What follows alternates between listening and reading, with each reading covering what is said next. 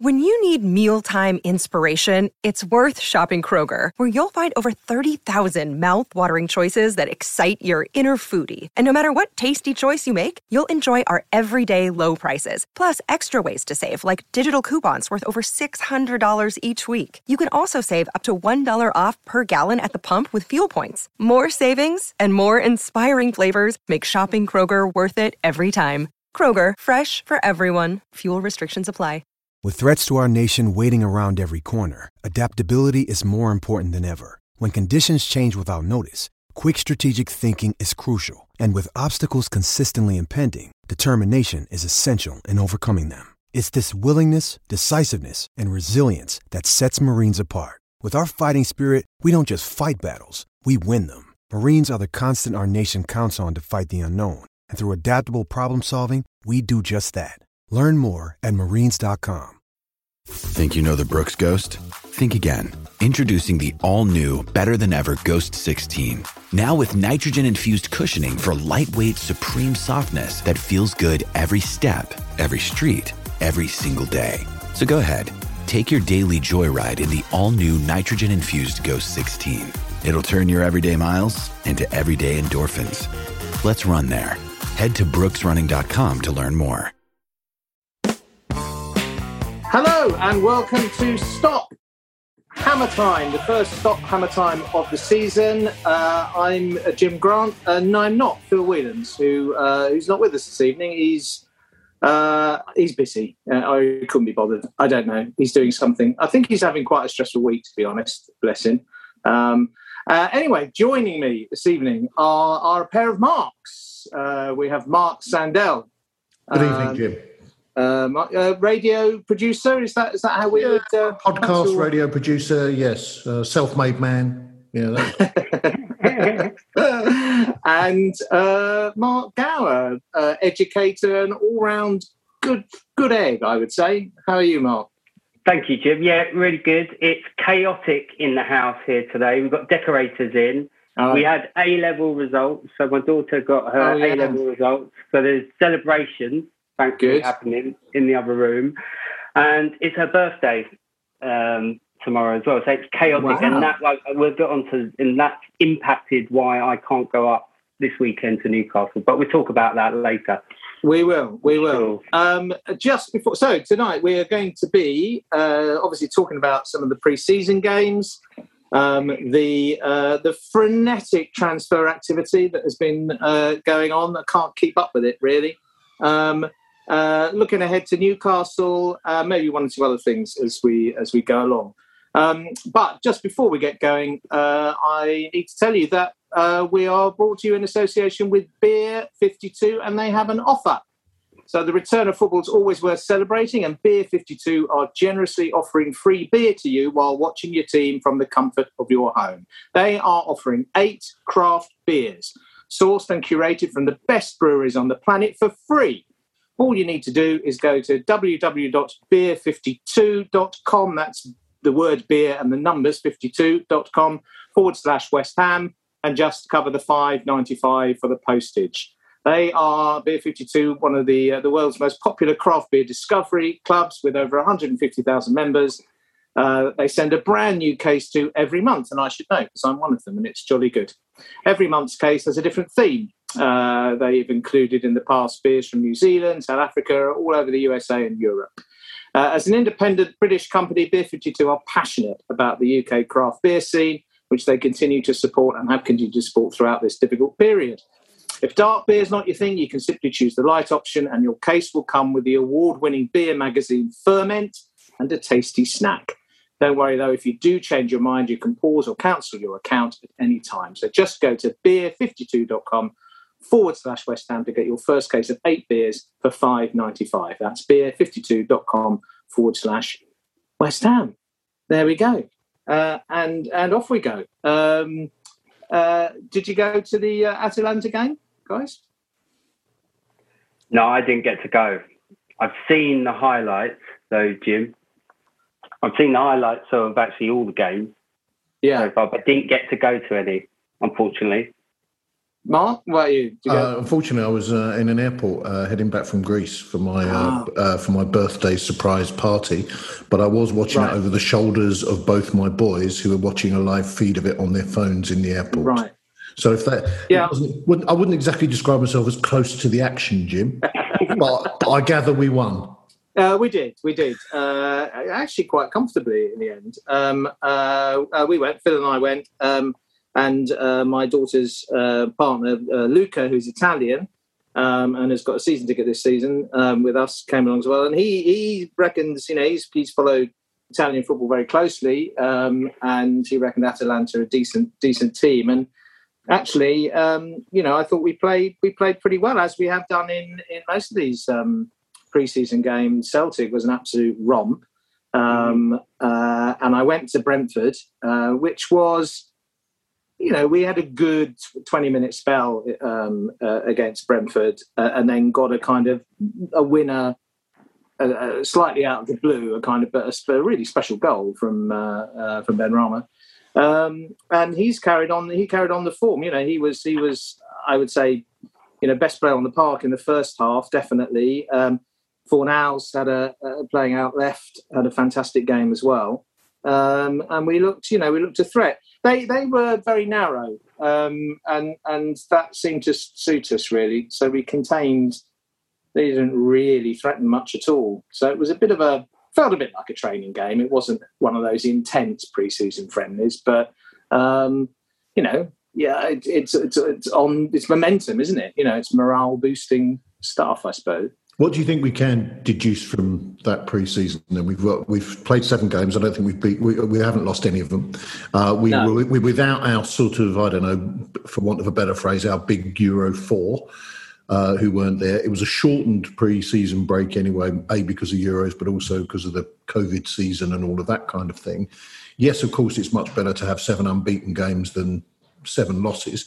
But how much can we really take away? Do you think, Jim? I, I don't think you ever read too much into preseason games. I think we probably all remember the last time we were. I mean, it might not have been the last time, but certainly a recent time when we were unbeaten uh, throughout preseason was under Avram Grant. So, and we all know what happened then. So, um, I think it's good to get through with no major injuries. I think that's uh, we got Ogbonna got got a knock, but he I don't know what the state of play with is, but I think he seems to have been back in in some form of training. Um, I think we look good. We look sharp. We we we we playing we're playing nice football. Um, I, I I like the fact that Coventry has come in and looked the part.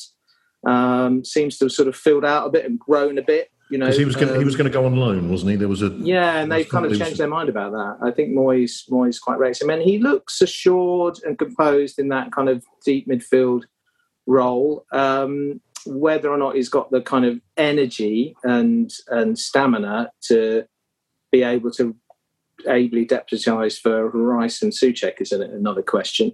Um, the new boys, the, the boys coming back in, the Czechs and, and Rice did look a little bit, you know, uh, um, as if they were, were were coming back off their holidays. But then Rice just raised his. There's about sort of 20 minutes for half time. Rice just kind of lifted it. You know what I mean? Suddenly started getting getting his putting his foot in and and and um, uh, distributing the ball and, and driving forward. You know, as we know he can. So yeah, I mean, you know, the first team looks looks okay. It looks good, but Hmm. um, I think you know the the issue is the depth of the squad, and it's been that you know that's that we keep coming back to this week after week. Last year, you know, um, uh, we we were told that we didn't replace Haller as a, as such. We were obviously Lingard came in uh, in January um, on the basis that you know the, the kind of saving our powder, keeping the powder dry for the summer. But so far, there doesn't really seem to be much in the way of any Happened, action at all. Yeah.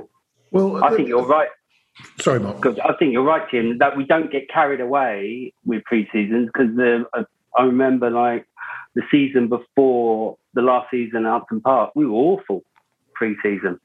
So not to get carried away, but it is great to have those seven wins and or undefeated and but also I think this is a different side. I think we can pick real positives out of this because I think there's consistency. I think everyone that we do have understands their role within the side and what they're doing. I think they all get uh, I sort of trust in Moyes as well, where he's taken us. But similar to you, like I suppose one other thing that I would take from uh, the friendlies, Antonio's looked like a proper forward. His yep. finishing, his finishing's been great. Uh, yes. he's, he's bullied people again. But obviously, we do need backup. We need support for Antonio because I'm not. I don't think for one moment he's going to get through the whole season. No. And if that, if you're just thinking we haven't even got, say we didn't have Europe, you we would still need at least a couple of backups for Antonio. I think, you're right. I think you're right. Well. There's, there's a, a, few things to say. I think you know David Moyes is clearly stressed in his. He's been doing quite a few interviews today, and he's clearly stressed the way that we ended the season. And he's he, and the, the clear impression he's got is he's got a, he's got the team playing how he wants it to play. I appreciate there's no Jesse Lingard, so he's obviously going well. Fair enough. We've we've actually got better players. I think anyone would agree. I think you know one of the things that people talk about when we're talking the transfer market is that David Moyes is clearly an improver of players. And I think that's really important and potentially, you would argue, should make West Ham a reasonably attractive place to come. You've seen what he's done with Fornals, for example. He's a, a hugely better player under, under uh, you know, under, under David Moyes. So I mean, that's the first thing. The second thing is you talked about Conor Coventry. It may well be that we are going to bring in some younger players, which let's be fair, at any different time of the season, we're always calling on that you know, we always want to see younger players coming through. And you look at some of the sort of the young players that featured in this, the other the fellow he bought from Celtic, is it Oko Flex, isn't it? Yeah. Um, yeah. Thierry Nevers, who's bought in as well. Now, you know, as far as I can see, they may well be part of that. And as you say about Coventry, um, Jamal Baptiste in, at the back. Yeah, Baptiste. Yeah, you know, Odubeko may, you know, he's he he was on the bench. I think something like fifteen times last season. Well, at some stage he's going to have to come on and play. And as you say, I think our mutual friend, all of our mutual friend George Mann points out that um, Michail Antonio averages something like twenty two games a season or something. Or No, exactly. So we so we know that, and we've got the added burden of the Europa League. The transfer window isn't over yet for a start. But certain players are going to. We we already seen Benrahma beginning to flourish mm. in the way that we that we we wanted him to see. And the only other thing I'd say about the transfer window as well, and I get it, I get that everyone's a bit miffed that you know there was a joke knocking around on Twitter today that apparently we turned down signing Messi because he refused to play in goal. You know, you know, which is sort of, um, and, and you, but you know, there, nobody's had a brilliant transfer. If you take out Man City and obviously the clubs with ridiculous pockets, I just listened to an hour on Talk Sport earlier today of Arsenal and Tottenham fans arguing with each other about who had the worst transfer window and who's going to finish below the other one. I mean, yeah. all I'm saying is we're not alone here, are we? Yeah, yeah. No, and I think you know you, you obviously judge the window uh, once once it's closed, um, and Moyes has got um, sort of form for doing business um, quite late on, and, and and it might be shrewd in in the case of um, the window in terms of clubs' financial situations and the way it's gone. It might be shrewd to to wait um, uh, this time around anyway. Um, I think the one side of about, I think the goalkeeper's good. I think, I think yeah, that a, that's a good signing. Yeah. The right yeah. age, Fabianski, you know, retiring from international football today. Um, probably only got a season or two at the top level left in him. Um, so that feels like a transitional signing. He's Areola is going to be someone who who he's going to be your first choice goal, goalkeeper potentially for for a few years to come. So you know that that makes sense. You can't argue with that one. Um, if this Milanovsky uh, guy comes, um, is it oh, Milenkovic? Milenkovic. Milenkovic. Um, guy comes uh, again. My Italian uh, source tells me he's really good. Um, so that would that would be that would be a handy signing in a position where we definitely need reinforcement. But I think you're right. The crucial thing is, you know, we, we, I think it would be madness to go into the season again with just Antonio as your as your frontline striker. Bowen came on and played centrally, um, and clearly they see him perhaps as moving to a more central role with more game time for Benrahma this season, who has looked good. And I think we'll see a lot more of Ben Johnson this season as well, yeah. and possibly in a slightly more advanced position mm. in his case as well, maybe mm. playing playing on uh, on on the right and, further up the field. Um, just but even so, it would be madness to just, not just to on sign the someone. and so I, I take that, I, but on the Antonio situation, the kind of strikers that we would like to be linked with. I mean, Tammy Abraham was one, wasn't he? I mean, there's Belotti as well. Are they really going to, you know, whatever, even if he only does play 20 odd games a season, Michail Antonio is going to be our number one striker. So it's quite a niche market that we're then going for. For a hmm. player who's willing to come to West Ham, not to be the first choice. You know, so that's going to limit sometimes our, our, our- the extent of our ambition, which is why I keep thinking, I'm hoping there is this master plan that some of those young players who've had plenty of association with the first team might be where we go for that. And it may be that Antonio doesn't play in the well, you wouldn't expect him to play in the League yeah. Cup, yeah, or I don't know, yeah, you might, you, mm. maybe, I can't believe he wouldn't play in the Europa League, but you know, you would think. You know, I'm saying is that there must be some, uh, there, there has to be some other plan there because David Moyes is looking, as far as we can see, to strengthen the back. He's strengthened the goalkeeper. Milenkovic is a central defender. You know, uh, Zouma they're talking about as well. It seems to be he's saying let's let's shore that up, and there Yeah. must be something else going on. And it might be the Bowen thing. It may be Benrahma. It may be we're attacking wider. You know, it could be those things. But obviously, Moyes knows as well as we do that he's not 38 games plus Europa League, uh, you know, plus the League Cup, is he? I think you're right, Mark, and I think that uh, it's an attractive uh, proposition for a player to come to West Ham, thinking, well, they've only got Antonio up front. If I get a chance, and I will get a chance because of the amount of games West Ham hopefully are going to play, and we'll spend a long time on this European tour, you're going to get a chance. And if you back yourself, if you're confident, you come in and you back yourself to score goals, you're going to stay in the side. And he mm. does. And if you look at the way Moyes does improve players, and we're seeing it already, Benrahma, I think he he made what made a real difference for Benrahma was playing with Lingard last season. I think that that must have helped him. And just seeing him in pre-season, he looked he looked he looked different class. The mm. goal that he mm. scored against Brentford is brilliant, but just his all all round play has been great. So I think if you can, I think West Ham have a story. Like David Moyes got a story. We've got a strong history and a story to tell. And now there's a clear, I think, and we'll get onto this. I'm sure we talk about the Euros and the way Gareth Southgate um, led the England team. And I see that with Moyes. He, there's a real belonging. You under, you see that from last season. Everyone feels part of the team and part of the club.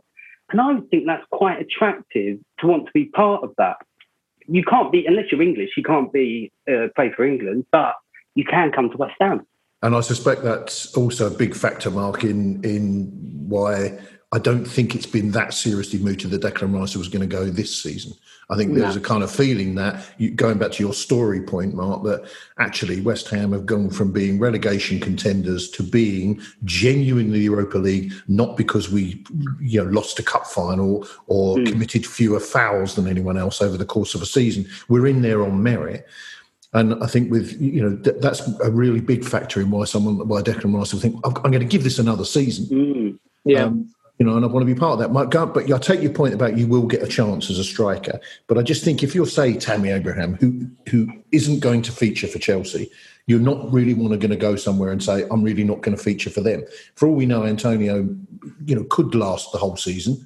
I know it's, but so it may not happen. That's my that's my point. I think if you're leaving a club because you're not getting a chance, why then go to a club when you know you're going to be number two? But I get that. But I think there's a man. A lot of people talk about goalkeepers and the mentality goalkeepers have. I Are think you, are you, you as a you as a goalkeeper yourself? That's what, yeah.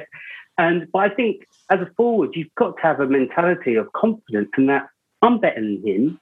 I can go in, and if I get a chance, I'm going to get in that side. So, and I think there's no. If you're thinking that you want to play in the Premier League and you're going to West Ham, West Ham have got one. Not, and he's not even a he wasn't always a striker. Mm, He's a, a makeshift. He's been turned into a brilliant striker. mm, I love him to bits, Mm. but we have one.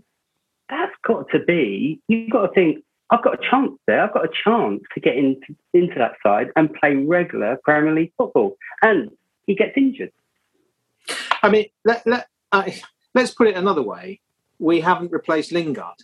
mm. So, Mm. I mean, we are we are we are one man down in the attacking third of the field, whatever happens.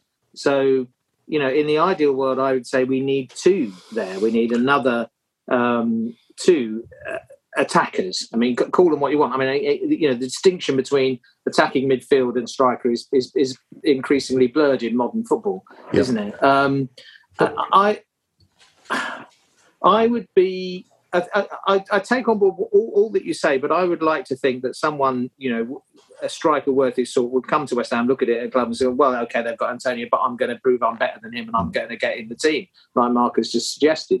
I mean, uh, the downside was the really worrying downside of, of all this, and I, as I say, I'm not, I'm not, certainly not hitting the panic button yet, but um, is I just hope this season that we don't see hanging on to our to that kind of top six to eight um, league position as the be all and end all because we've got a good side, we've got the best side as a team that we've had in a long, long while. And it, it, it's the you know we really genuinely do have a team that on its day could probably beat just about anyone, and therefore it's a side that could win a cup, that could win. Oh, God, I'd love that. Um, I'd love that. And I would be really, really disappointed if we took a very pragmatic approach to just league position and didn't really go balls out to to, to win something. And I think the way to keep Rice here beyond another season would be to win something. I mean, if he, if, I, I, I think it's a different proposition if, if at the end of the season he's lift, he's lifting the FA Cup or something. Uh, um, you know, I, th- I, think I think that would be a, such a signal um, to send.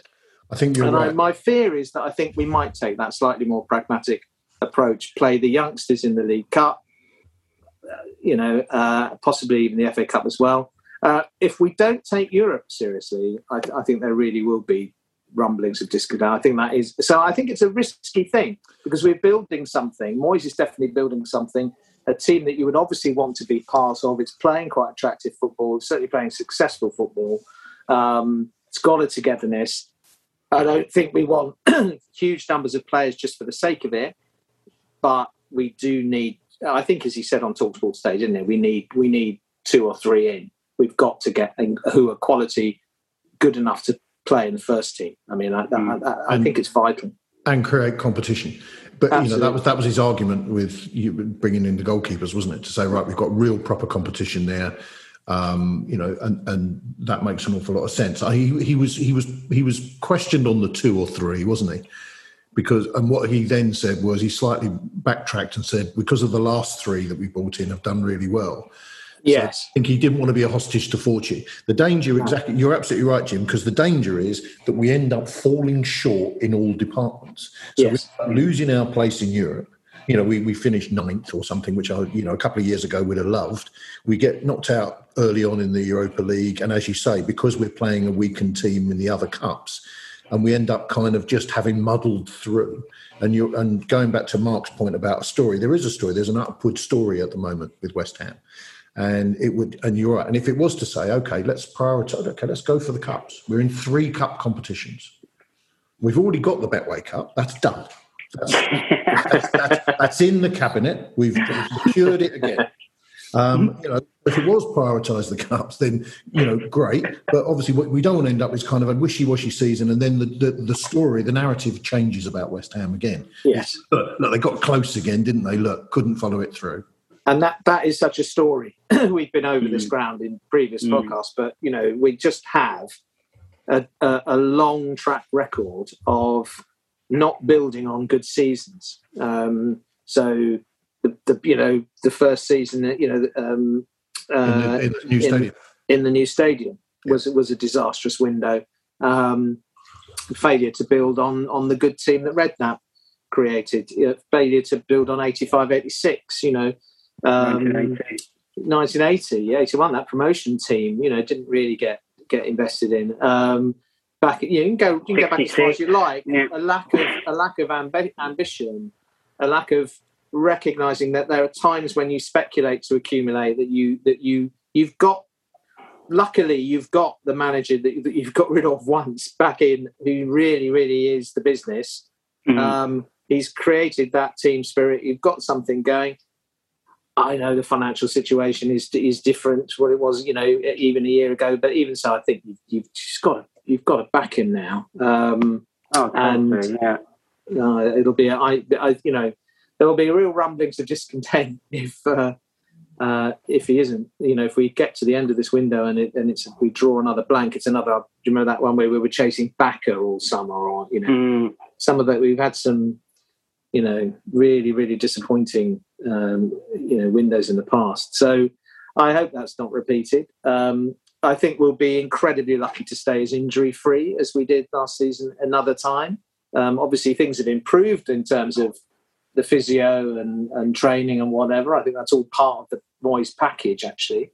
But you know, nevertheless, uh, luck plays a part in injuries, doesn't it? Look at Liverpool last season. You know, so um, And it was two, Anyway. it was two two key injuries that probably prevented us getting those two extra points and being in the Champions League, wasn't yeah, it? in the end, yeah, The Declan, the Declan and the uh, Antonio, you know, the, Yeah, Mm. yeah, I think that's probably true. You know, um, and, and, and I, you know, I think whatever level we're we're not going to have someone who's going to be another Declan Rice willing to sit on the bench at West Ham. You, we don't expect that necessarily, but I think at, certainly at striker, you you could you you could you could get a proven top top class goal scorer in. I'm sure who would want to, and, and maybe someone with a bit of ambition who's who's more up and coming. But you know, signing of the goalkeeper, he's top class. And Yes, yeah, yeah. number one. So that Yeah. just shows you you can bring in a top class keeper who actually, or a top class player, this has to be a keeper who backs himself that when I'm in the side, I'm going to be now the number one.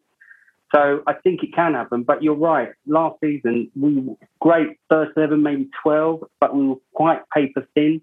And that hasn't changed, has it? We've got an abundance of right backs. I'd say probably with Ben Johnson the way he's now shaping up. Left back, we need desperate really. I'd say for sort of left back, um, and then it is um, a centre back and um, midfielder and two more attacking players. But you would hope, you would trust, like you were saying, Mark, um, that there is a plan with Moyes. I don't think if it wasn't Moyes there, uh, we wouldn't be saying that. I agree. I don't think they would. They would have. They wouldn't be able to find the draw with the plans in. Um, Hmm. the, the great. I mean, the great thing. And as we've spoken before on the podcast, is is uh, that David Moyes' record is fantastic. Actually, when you think of the players that he's brought in, and therefore, when you when I see people on Twitter going, "Why haven't we signed Danny Ings or whatever?" Um, and I think, well, it, you know, clearly they're not, you know, they're aware of what Danny Ings can do. So maybe for whatever reason, whether it's age, whether it's how he's going to fit in, they will do their homework in a way that perhaps we haven't, previous West Ham regimes haven't done. how much did how much did Villa pay for Ings? Uh, I don't know, actually. I think it's about 25 million. Yeah, I was gonna say, I thought 25. 30 million. Yeah, around that. Yeah. I, I think the same people, if we bought Danny Ings 29 knocking on 30, Yeah. uh, with again, you know, uh, not a 100% clear record of it, uh, clear of injuries in the in the past, I think they'd probably complain as, uh, as well. You know, um, so Completely. yeah. So what I'm saying is, it's not like they won't have, as they say in tabloids, run the rule over. absolutely. you know, they will have they will have done their homework, and and you think, well, and and as I said, we, I think we just we've got to say, look at his track record, and say, well, if, there'll be something out there, and if it isn't now, it, hopefully it'll be in January.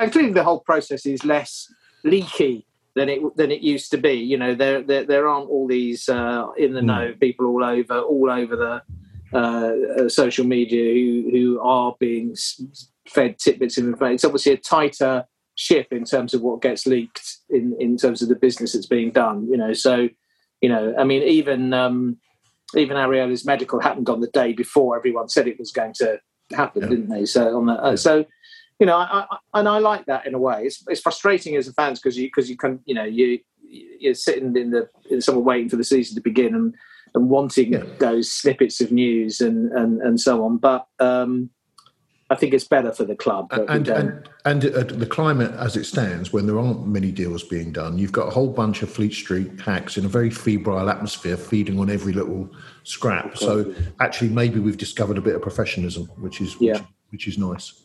Yeah. And you're hoping we'll get another Soucek or Coufal. Like, I, have never heard of them, so I'd be quite disappointed if, if, I, if someone asked me. I think someone said, "Who would you like?" I'm like, "Well, I don't know.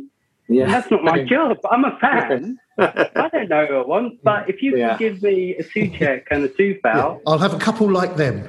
I'll have a couple like them, please. Any more of those? Yeah. so, um, looking ahead, to, you know, to the start of the season, Newcastle coming up uh, Leicester City the first home, first home game, and then uh, Crystal Palace. Those are the August games. Um, Crystal Palace is going to be a very new look. Crystal Palace, isn't it? Uh, yep. In in a, in a, number of ways, difficult one to gauge. I think that. Um, uh, is the start of this season going to be affected by? Do you think so many teams have got, particularly the big teams, have got players coming back from what was a very, uh, for many of them, sort of hot and intense um, European Championships? Yeah, well, there was there is a theory, isn't there, that actually this is if, if you're going to want to, if you're going to play Man City or Man United, let's mm. or Chelsea, let's play them in those first couple of games when they've got so many players coming back from international duty. Mm. And if you remember last season, we had Newcastle on the opening day, and I think the next six games were against big, proper, you know, no disrespect to Newcastle, yes. but real big teams. And we thought if we get get a couple, you know, get three points against Newcastle on the opening day, it takes the pressure off us. And of course, we lost it.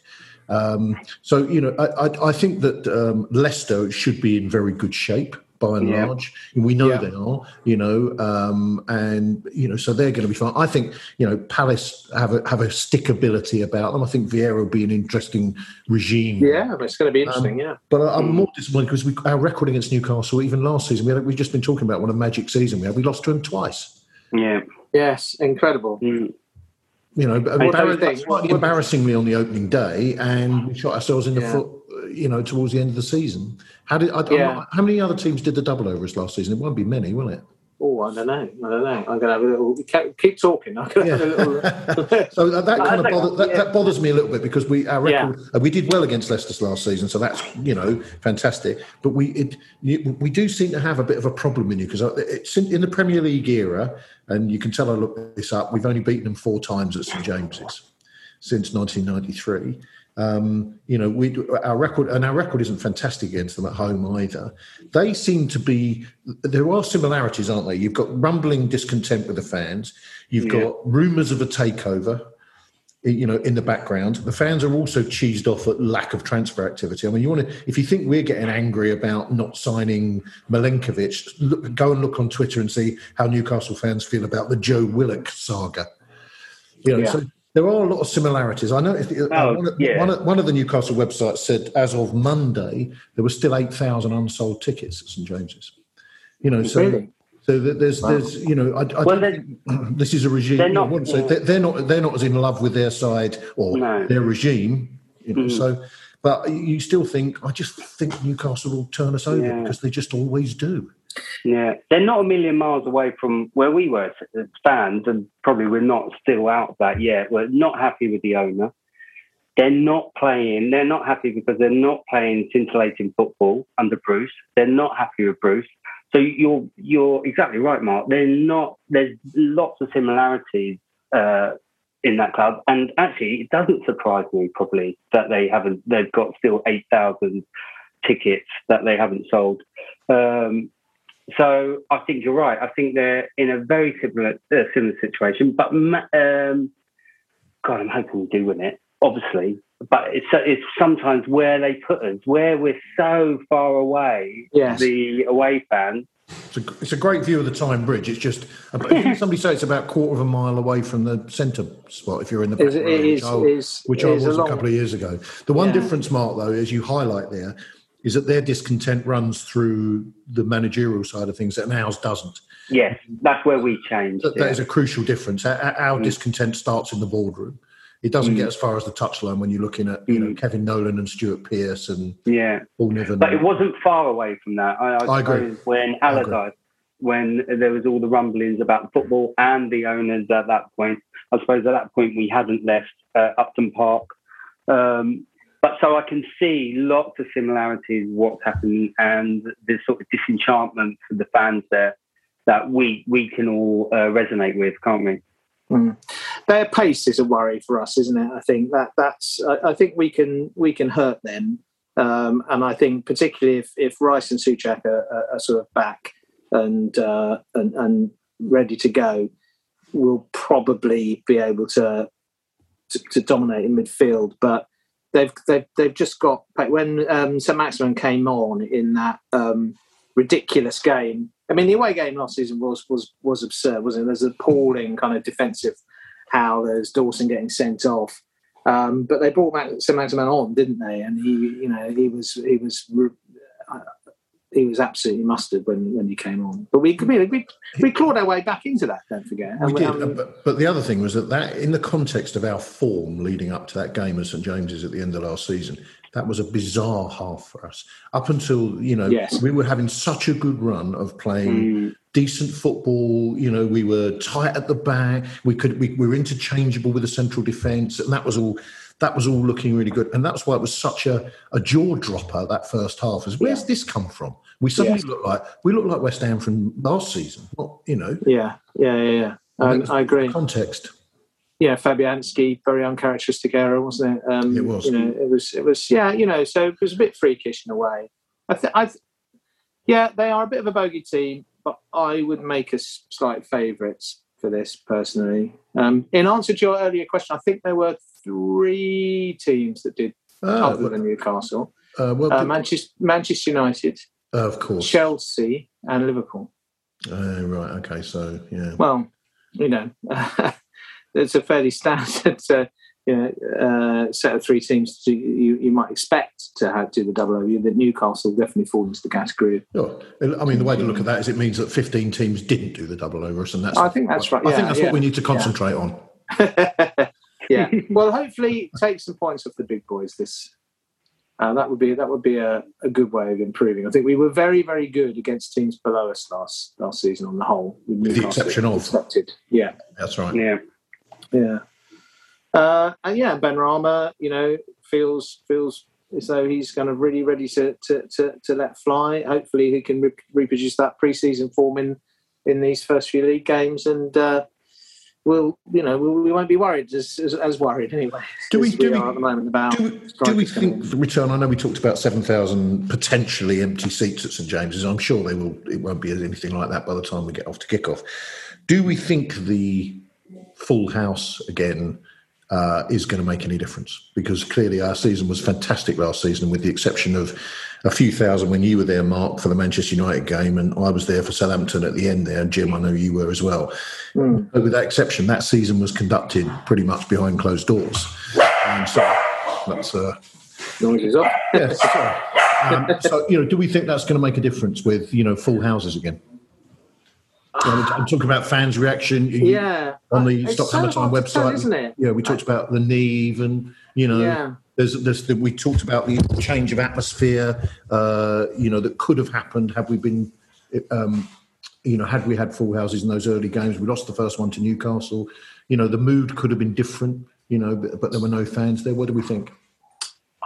It's so hard to tell. I, I, I'm, I think. Um, I, am sure it will make some kind of some kind of difference, but I, I think it's very difficult to predict because um, I think I think that we all agree we all agree that the atmosphere at the new ground at times has been has been quiet and and a little bit you know lacking. But then again, some of the what's been served up on the pitch has been less than dynamic. And I think Phil, you know, to be fair to him, right right from the start when we made that move, said you know it's a it's a stadium which you have you you know the team has got to play mm. a high tempo brand of football that's got to have that, that the team's got to bring the intensity, and I think we have the team to do that. And I think um, uh, I think a lot depends on how these these these these early games go, um, and there is a level of expectation, but I think I don't think it's that kind of sit back. Oh, come on, impress us. I'm looking to be. I'm looking to be.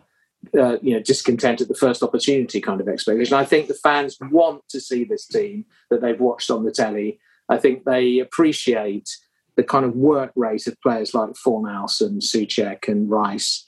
And I think, you know, there's, it's such a wholehearted blood and guts team as well mm. as having a bit of footballing ability that I, I, yeah, I think they've got the capacity to to get the crowd yeah, going. Um, that really frustrated me from last year. I think the one thing that obviously we're all sat, we're sat together. Times we've sat together watching it on Zoom, and um, what I, what really sort of hurt me was uh, people say, "Oh, West Ham doing well because they, they're not having to yeah. play with West Ham fans there. Mm. And I don't think that's true. With this particular side, I really enjoyed, I, I quite enjoyed last season. And, uh, well, I really enjoyed watching this last season and quite enjoyed, uh, really enjoyed the Zoom um, chats as well. And, but I'm really looking forward to going back, uh, going back. But this is a side, as you say, Jim, that will really get behind, um, get behind this team totally. Yeah. And I think on the last podcast I was on, I talked about the research I was doing about home advantage. And there's a piece that I've written uh, about home advantage is more about actually being aware of your surroundings rather than the crowd. I think yeah. a lot more, too much of the onus is played on crowd influence on results. And we've seen that because initially, when I think uh, Reading uh, University did uh, quite a bit of research on this, that uh, the first few weeks there was a spike uh, in the change of home advantage, but then it leveled out back to where it was before. So home advantage came back home, and it's more about being aware of your surroundings yeah. and familiarity, understanding where you are in the change room when you get the ball, not having to look up. Um, so I think there's a lot of things that aren't happening with design of football stadiums, like Tottenham just designed their new football stadium and what they did, create a new Kop or wall of sound. But we've played a season without a season of it without crowds, and home advantage still exists. So I think they've not played that. Um, so, it, so knowing that bit of research and the work that I've been doing as well, it does hurt me when uh, I hear people say to me, "West Ham did well because you weren't there." That's not. Yeah. That's that's not true. That was, you know, that that wasn't what I was suggesting. Yeah. I just, you know, I, I just meant things like, you know, when the heads go down, and sometimes that mood around the London yeah. Stadium yes. can change. Yeah. Um, and I think the early part of the season it did favour us a little bit. I think that that that was behind. I'm also thinking about, you know, the the fantastic away support that we've got and the noisy away support yeah. that we've got they they again you know they, we did pretty well away from home last season. Obviously, we did pretty well full stop.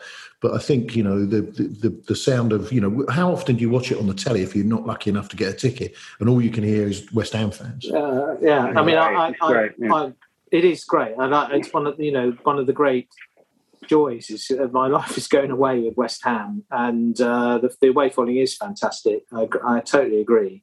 Um, I went to the game at Brentford and I, am going to touch on this briefly, but but because I, I, I, put a little post on, I very rarely post on our Facebook group, our associated Stop Hammer Time Facebook group.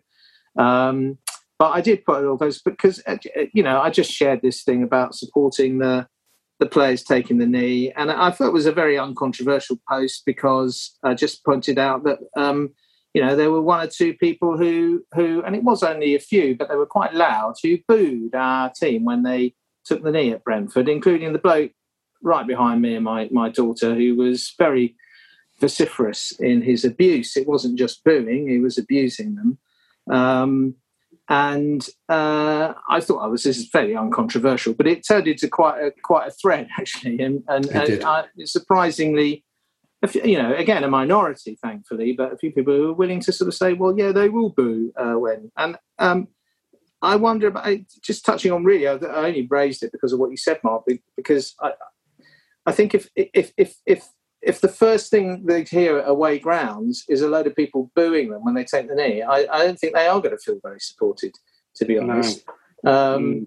And I, I, really hope it's something that just kind of dies away as the, as the season goes on and, and, and everybody gets behind them a little bit. And just try and drown out the booers, really. Yeah, I agree. I mean, from my experience, um, was at the Southampton game again, Jim. I know you were there as well, and um, there was a very pointed cheer and round of applause around yes. us the moment they did it. It was if to say, and and to be fair, no one in our little section, as far as I could see, booed. Although I clearly heard p- people had clearly done it.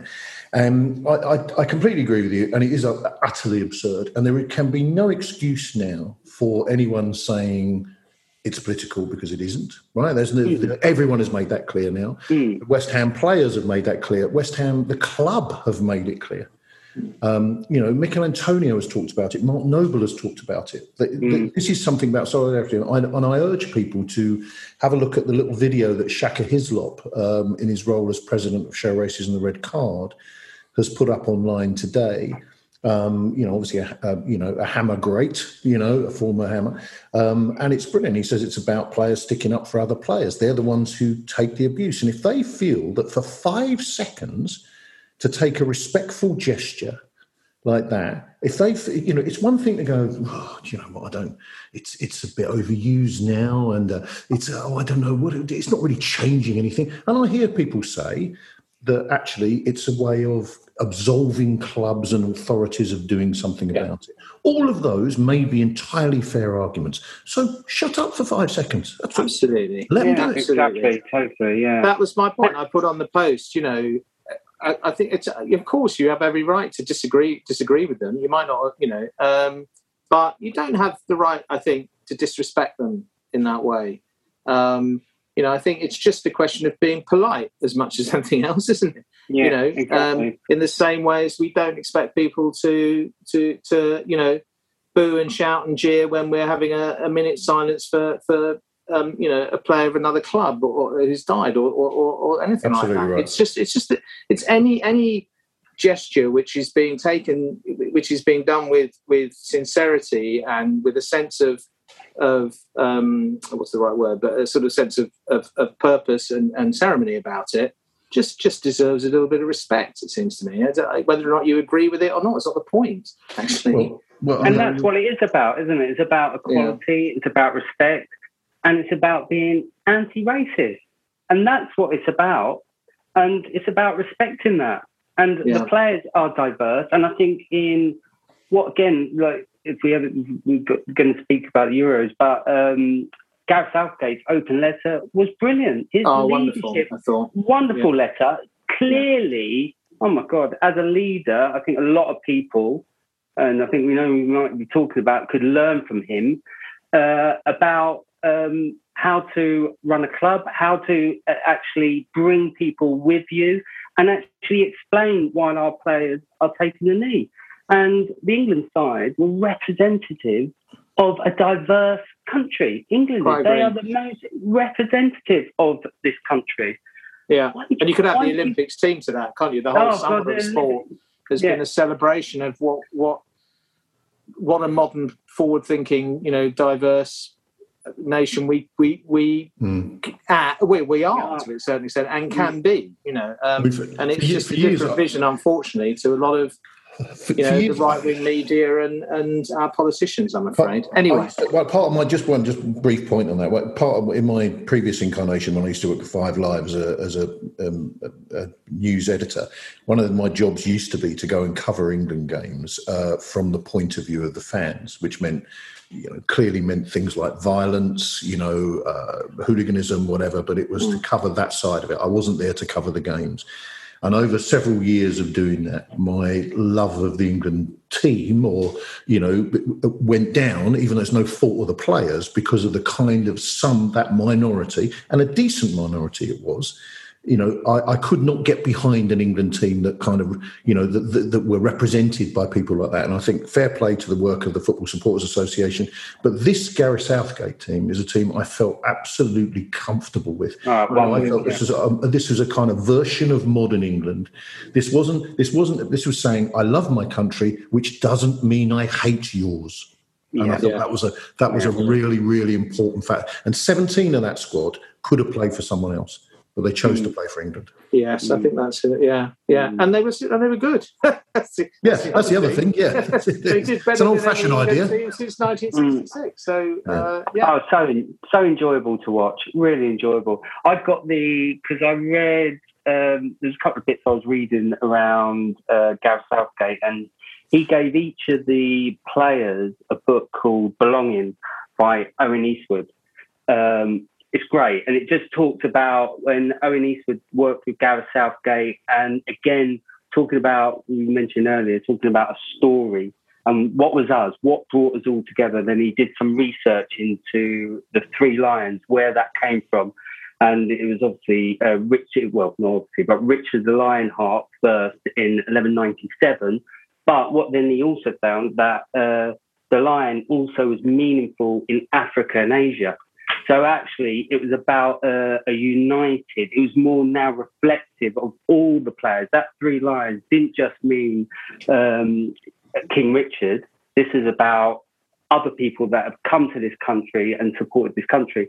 So it's a really nice piece of work uh, to bring a team together. And, and you, you, think of this current West Ham team is diverse from different nations, different backgrounds, different religions, and all that kind of thing. And 50,000 of us get there every other week and support them. But for some people, for the five seconds that they take the knee, we don't support them. Right. Yeah, it makes no sense. It's, it's nuts. Anyway, um, what did you make of our, our, our boys in the um, in the Euros, the West Ham players in the Euros? Because I, I, I, was sort of rooting for the Czech Republic until we had to play them, um, and I thought um, you know Suvan was just just just same old, same old, wasn't it? Just, just you know, uh, those, fantastic those, engine. Those memes that went, those memes that went round after Coufal just followed Jack Grealish around for what felt like about four hours, and there was that great one of the guy Grealish looking in his rear view mirror, yeah, yeah, and there's and there's Coufal. That's the way he played throughout the Euros, wasn't it? You know, he's just yeah. he is he is relentless and yes. and you know and and always on the right side of it as far as I can see as well. You know, there's nothing you know there's nothing rough about him in that respect. Tough, yes. Um, I agree with you. I thought those two were fantastic, and and Yarmolenko actually. Again, yeah, yeah, and actually, yeah. I think Yarmolenko played played all right on cracking uh, goal uh, first game. Uh, yeah, the, a great game in that in that. His classic goal, a classic yeah, yeah, goal. Yeah, because yeah. apparently he likes to cut in on his left. no one knows that. You'd never know.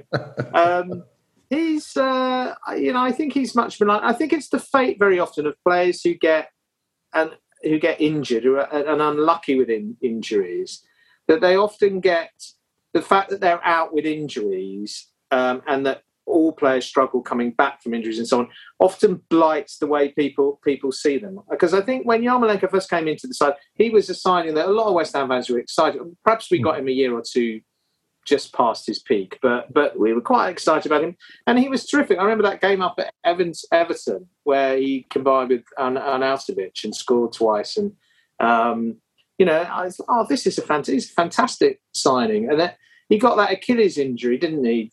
Um, I think it was against Manchester United, and they're really notoriously difficult injuries to to you know come back from. And actually, I thought he showed a lot of kind of energy and stamina in that in that um, European Championship, and I, I, I, he looked all right on. So, mate, you know, who knows? I, I don't I don't suppose his wages we're gonna he's going to see out his contract, isn't he? So. Yeah.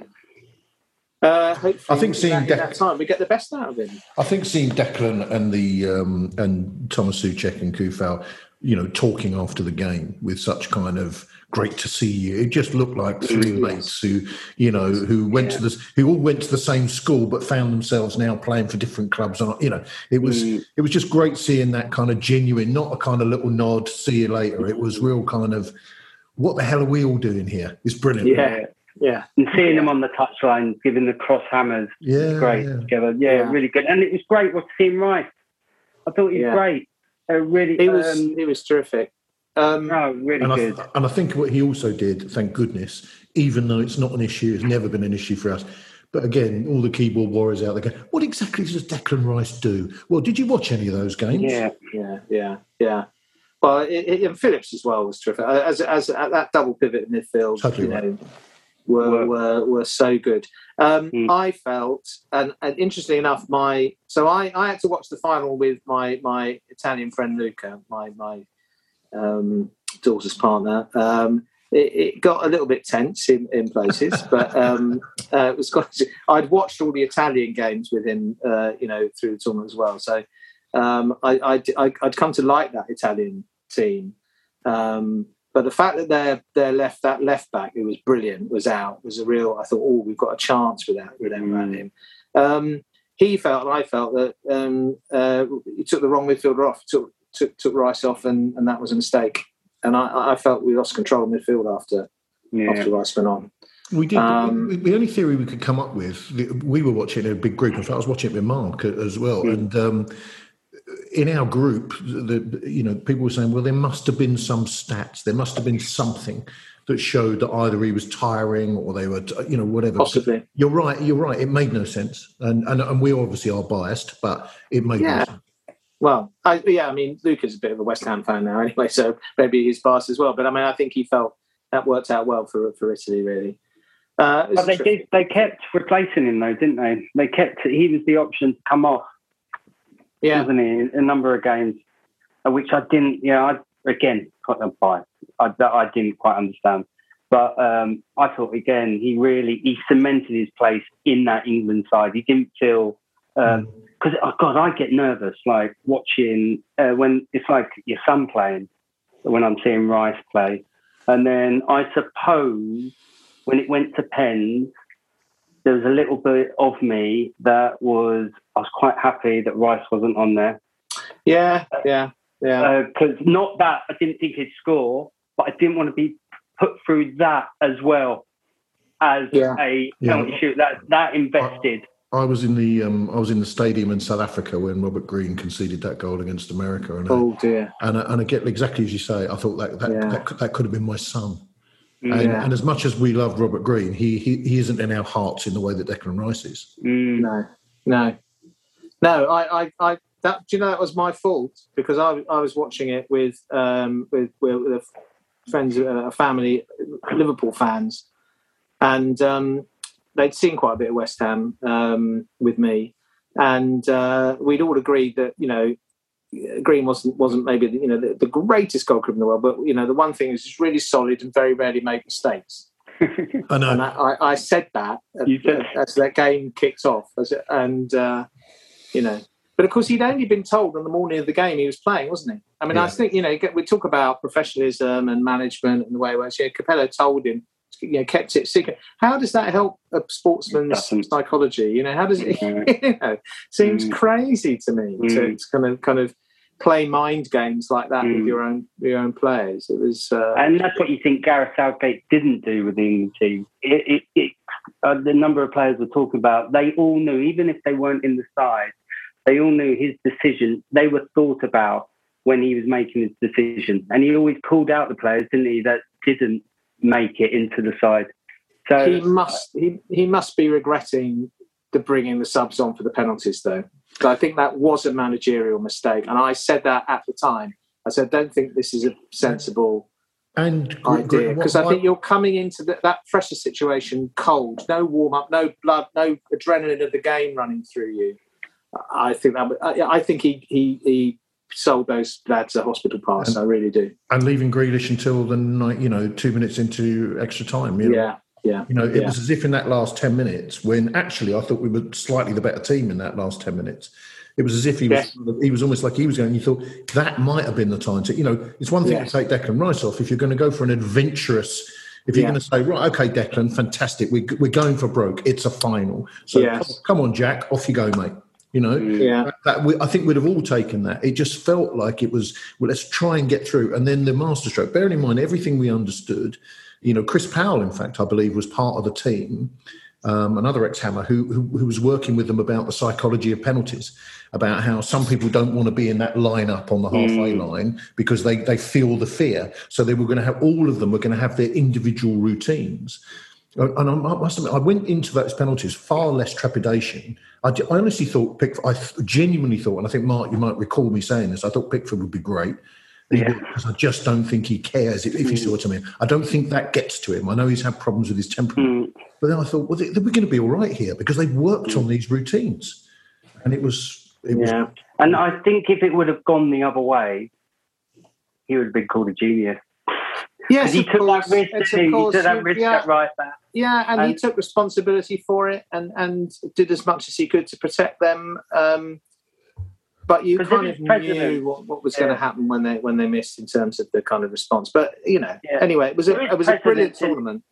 Yeah, there is precedence in other sports, isn't there? There's American football, you bring on a kicker to. Yes, yeah, it- we so. don't have that, but we don't have that. Yeah. We don't No, have I, that. I, I culture. get that. I get that. Yeah. You we know, talked about yeah. that throughout the tournament as well, didn't we? The stigma of being a substitute. In actual fact, what what I mean is the stigma, the kind of you're not quite considered the best. Well, in rugby and other sports, they have finishers. You know, that's yes, yes, yes, yes. You, you the, come on the and you pitch that change comes the, on for the last two innings, and yeah, Mm. you, you come and change the game. You, we, we've Yeah. done our bit. We've got you here. Now you go and finish it, which is Yeah. a way of looking Yeah. at it. Um, nine substitutes allowed in the uh, talking of um, uh, sort of rosters and things. Uh, nine substitutes allowed on the bench this season. You're allowed to rule use three. change. You're allowed to use three though. Plus but, concussion. Um, again, it's another. You know, again, uh, our bench is going to look thinner and thinner, isn't it? I think you know is another um, slight, just tiny advantage to the really big Bigger clubs. clubs with their yeah. big squads, just the options to to Mm. kind of you know respond to to the tactical shape of the game. But um, you know, uh, it's, But we may- there is a kind of steady move, isn't there, towards with you know concussion uh, protocols and whatever. To it to I think football is heading towards becoming more of a squad game, like a lot of other sports are. I'm not sure I never necessarily want to see that. I think these five substitute things um, feel do disrupt the game a bit too much. I've always felt that about rugby. You know, suddenly the entire world seems to be coming on. You know, at, at the sixty-minute mark, it's sort of kind of Yeah. breaks the continuity and the flow of the of the game. But If if you're Man City, you know, and you've got nine on the bench, you want to give I don't know um, Bernardo Silva. You want to get sit him on the bench because it's close to being on the pitch, and he'll come on. Whoever it is, we'll know every single one of those nine players when they come and play us. We'll know every single one of them, and most of them will be worth about thirty-five million quid. Um, in our case, this is a good opportunity for some of those young players we mentioned right at the beginning of this conversation. Here you are, you're associated with the match, you'll do the pre match stuff. You may well play, you may not, Yeah. but you know, this is a way of bringing you through. So it isn't that big, you know, it isn't the Robert Green on the morning you're suddenly playing. You've been part of this, you're part of the setup. And I also think that fits into the Moyes ethos. yes, You know, there's a, there's a, there's a big family of us going here. All right. Yes. Some of you won't play. Uh, but you know you're going to be on the bench. You're going to be doing the warm up in front of the crowd. You're going to experience the atmosphere. Yeah. You know, Yeah. I, I- Fair that- enough. I think that could work in our favour. Um, right. Well, chaps, we've been talking a long time, so um, I think uh, Mark, you and I, Mark Sandell, you and I both going to Newcastle, I believe. Yes, well, Um, uh, um, and we'll we'll Hoping to up. see you there. Yep. Phil's coming with me, so we'll be able I was report meant to be that. Going, but then Ah, I did. I was meant to be going with Mark, but then I did. I forgot when I told my wife. She reminded me it was my daughter's 18th birthday, and ah. I couldn't change it. Jim, I, I just feel, I, Jim, I just feel some people are more committed to the cause. Yeah, that's all. yeah. I, that's all I'm going to say. Yeah, yeah, yeah, yeah, yeah. I did say to Kev said Kev said to me, "So you're definitely, definitely going to come." Def-. I said, hundred percent, Kev." Next day, Kev, uh, I can't make it. My daughter's 18. yeah, yeah. Oh well, I was going to make a full weekend of it like you, Mark, but then uh, I, I, I, yeah, my wife's visiting. Uh, I'm dog sitting and garden sitting basically on Saturday, so I'll have to go drive up on the on the Sunday. Uh, predictions for that game then? How do we feel? I'm sorry, I, I did already say earlier. I just, I've, I've, um, me and Kev have been mates since the late '90s, and we, and we go to pretty much it. I've only missed a couple, and they were the two that we won. I've never seen us win at St James's Park, Okay. and sadly, I don't think that's going to change. So, but I will. I'll slightly revise it, and I think I'll go for a one-all. Okay. You weren't Mark, there for the Lazaridis special. Oh yeah, Yeah. Mark? Mark, I think this is going to be your first victory that you're going to see at St James's Park. I, I think two-one West Ham. Right. I, that, I was going to go. I, I'm going to. I'm going to be bold. I think. I think we're going to beat them three one. There you go. if, if if Phil was here and he wasn't, you know, tied up with whatever, um, he'd probably go four-one, wouldn't he? He goes something. Yeah, he goes. ridiculous. it's quite often. Often. A, he has this kind of claim to be a kind of mystic Meg claim because he's come up with some sort of wild uh, predictions about. But it's very often because he just goes last and everyone's taken the sensible scores like one or two one. So they go oh five. I have. I, I, I generally put money on whatever he says, and I've lost a lot of money. uh, my big coup last season, I called the three all at Spurs, which wasn't very, did, looking yeah. very good with eight minutes to go, was it? But there you go. I Anyway. think, I think that's why they turned it round, Jim. well, anyway, thanks for joining me. This has been uh, the first Stop Hammer Time. What we hope will be another uh, great season. Uh, with me have been Mark Sandell Good evening. and Mark Gower, Good night. and I'm Jim Grant. Cheerio. This is a playback media production. Get all the associated links for this podcast at westhampodcast.com. Sports Social Podcast Network. Hey guys, it is Ryan. I'm not sure if you know this about me, but I'm a bit of a fun fanatic when I can. I like to work, but I like fun too. It's a thing. And now the truth is out there. I can tell you about my favorite place to have fun Chumba Casino. They have hundreds of social casino style games to choose from, with new games released each week. You can play for free anytime, anywhere. And each day brings a new chance to collect daily bonuses. So join me in the fun. Sign up now at chumbacasino.com. No purchase necessary. Group. Void were prohibited by law. See terms and conditions. 18 plus.